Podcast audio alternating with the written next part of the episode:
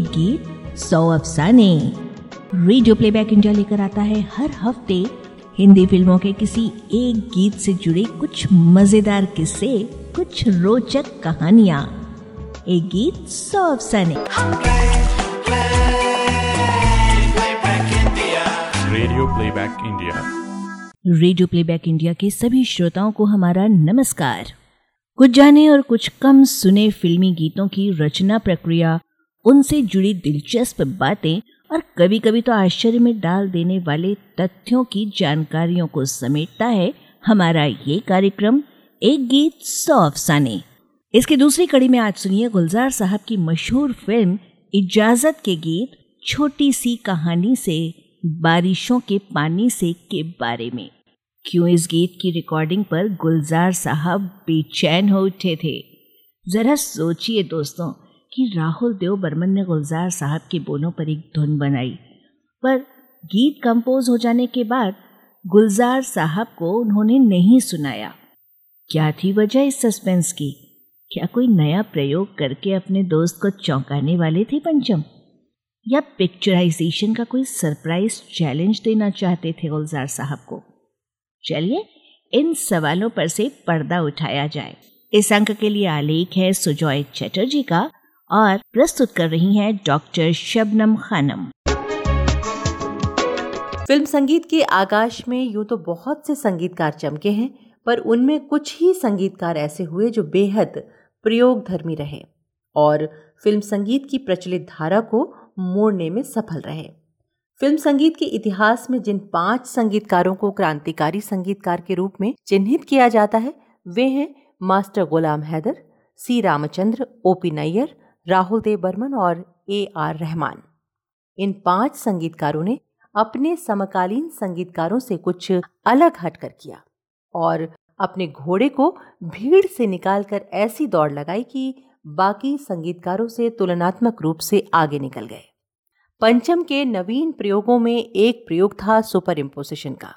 Film बाहरों के सपने के लता मंगेशकर के गाए गीत, क्या जानू सजन होती है, क्या गम की शाम के अंतरों में, बोलों के पार्श्व में एक दूसरी आवाज़ भी आलाप लेते हुई सुनाई देती है। कई लोगों की ये धारणा बनी हुई थी कि वो दूसरी आवाज़ उषा मंगेशकर की है। पर हकीकत जब सामने आई तो लोग हैरान रह गए। दरअसल, पंचम ने लता जी की ही आवाज़ को सुपर इम्पोज किया था उस गीत में। यानी कि एक ही ट्रैक पर दो बार रिकॉर्डिंग। आज के दौर में शायद ये कोई बड़ी बात ना हो। पर साठ के उस दशक में ये बहुत बड़ी बात थी। आगे चलकर पंचम ने यही प्रयोग कई बार किया। फ़िल्म इजाज़त के कम से कम दो गीतों में ये प्रयोग हमें सुनने को मिलता है, जिनमें एक था कतरा कतरा मिलती है और दूसरा छोटी सी कहानी से बारिशों के पानी से। आइए इस दूसरे गीत पर जरा करीब से नज़र डालें। गुलजार के लिखे इस गीत को गाया था आशा भोसले ने।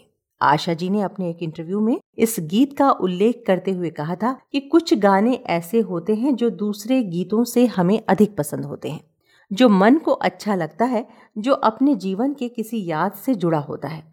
या तो उसके सुर अच्छे होते हैं या पिक्चराइज बहुत अच्छा किया होता है, जिसकी छवि हमेशा हमेशा के लिए हमारे मन में बैठ जाती है।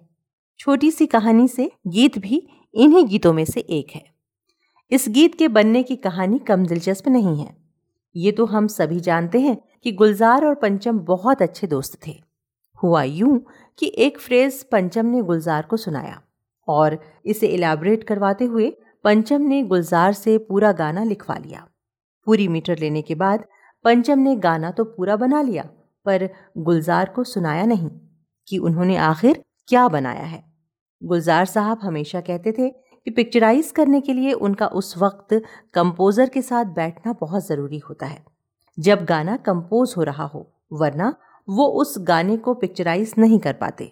उन्हें इमेजेस मिलते हैं जब गाना कंपोज हो रहा होता है। पर पंचम ने चाल चली और गुलजार के साथ बैठकर इस गीत को कंपोज करने से इनकार कर दिया। सीधे सीधे इनकार तो नहीं, पर बात को टालते चले गए। कहने लगे कि पता नहीं मैं कब कंपोज करूँगा, कब म्यूज़िक पे बैठूँगा और अंत में तो जब गुलजार साहब ज़्यादा जिद करने लगे तो पंचम ने साफ़ कह दिया कि रिकॉर्डिंग थिएटर में आके मिलना वहाँ पर बताएँगे। पंचम से भला कौन जीत सकता था? आखिरकार रिकॉर्डिंग रूम में जाकर ही गुलजार साहब को पता लगा कि उनके लिखे गीत का क्या हश्र हुआ है। गुलजार साहब ने देखा कि गाना रिकॉर्ड तो हो रहा है, पर ट्रैक पर जगह जगह छोड़कर गाया जा रहा है। यानी एक अंतरे में एक लाइन छोड़ दी, फिर दूसरे अंतरे में दूसरी लाइन छोड़ दी, फिर दूसरे ट्रैक पर ले गए। उन्हें समझ ही नहीं आ रहा था कि आखिर ये हो क्या रहा है। पंचम ने उनकी बेचैनी को शांत करते हुए कहा कि पहले हो जाने दो, फिर बताएँगे। इस तरह से एक पंक्ति की अंतिम शब्द के ऊपर अगली पंक्ति का पहला शब्द सुपर इम्पोज करते हुए ये गीत पूरा हुआ। छोटी सी कहानी से, बारिशों के पानी से सारी वादी भर गई। और फिर पंचम गुलजार के पास गए और कहा कि अब इसे पिक्चराइज करके बताइए। गुलजार ने पंचम की चुनौती को स्वीकारा और ऐसे पिक्चराइज किया कि आशा जी तक वाह वाह कर उठी। आशा जी ने कहा कि लोग कश्मीर जाते हैं। फॉरेन लोकेशंस पे जाते हैं गाने फिल्माने के लिए। और आप, गुलजार साहब, आपने तो खंडाला में ही कमाल कर दिखाया। और जिस तरह बारिश को और पहाड़ों को लिया है, वो सुपब है। बहुत सुंदर है। गुलजार साहब ने भी पिक्चराइज हो जाने के बाद स्वीकार किया कि पंचम के चुनौती को उन्होंने एक प्रतियोगिता के रूप में लिया। और एक जिद बैठ गई थी उनके दिल में कि इस चुनौती को पार ज़रूर करना है। और इस हेल्दी कंपटीशन का ही परिणाम है कि इतना अच्छा गीत बन पाया।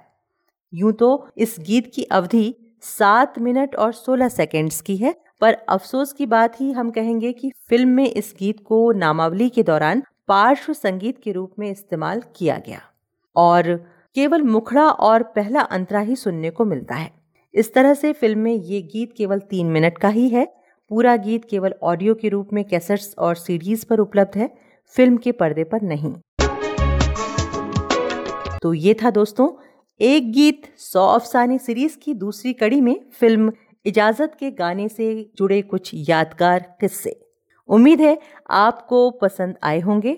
इस अंक का शोध और आलेख तैयार किया सुजय चैटर्जी ने और दी गई जानकारियों के लिए संदर्भ लिए गए फ़िल्म पत्रिका फ़िल्म फेयर में प्रकाशित गुलजार साहब के एक साक्षात्कार और विविध भारती से प्रसारित संगीत सरिता कार्यक्रम के आशा पंचम गुलजार पर बने एक सीरीज़ से।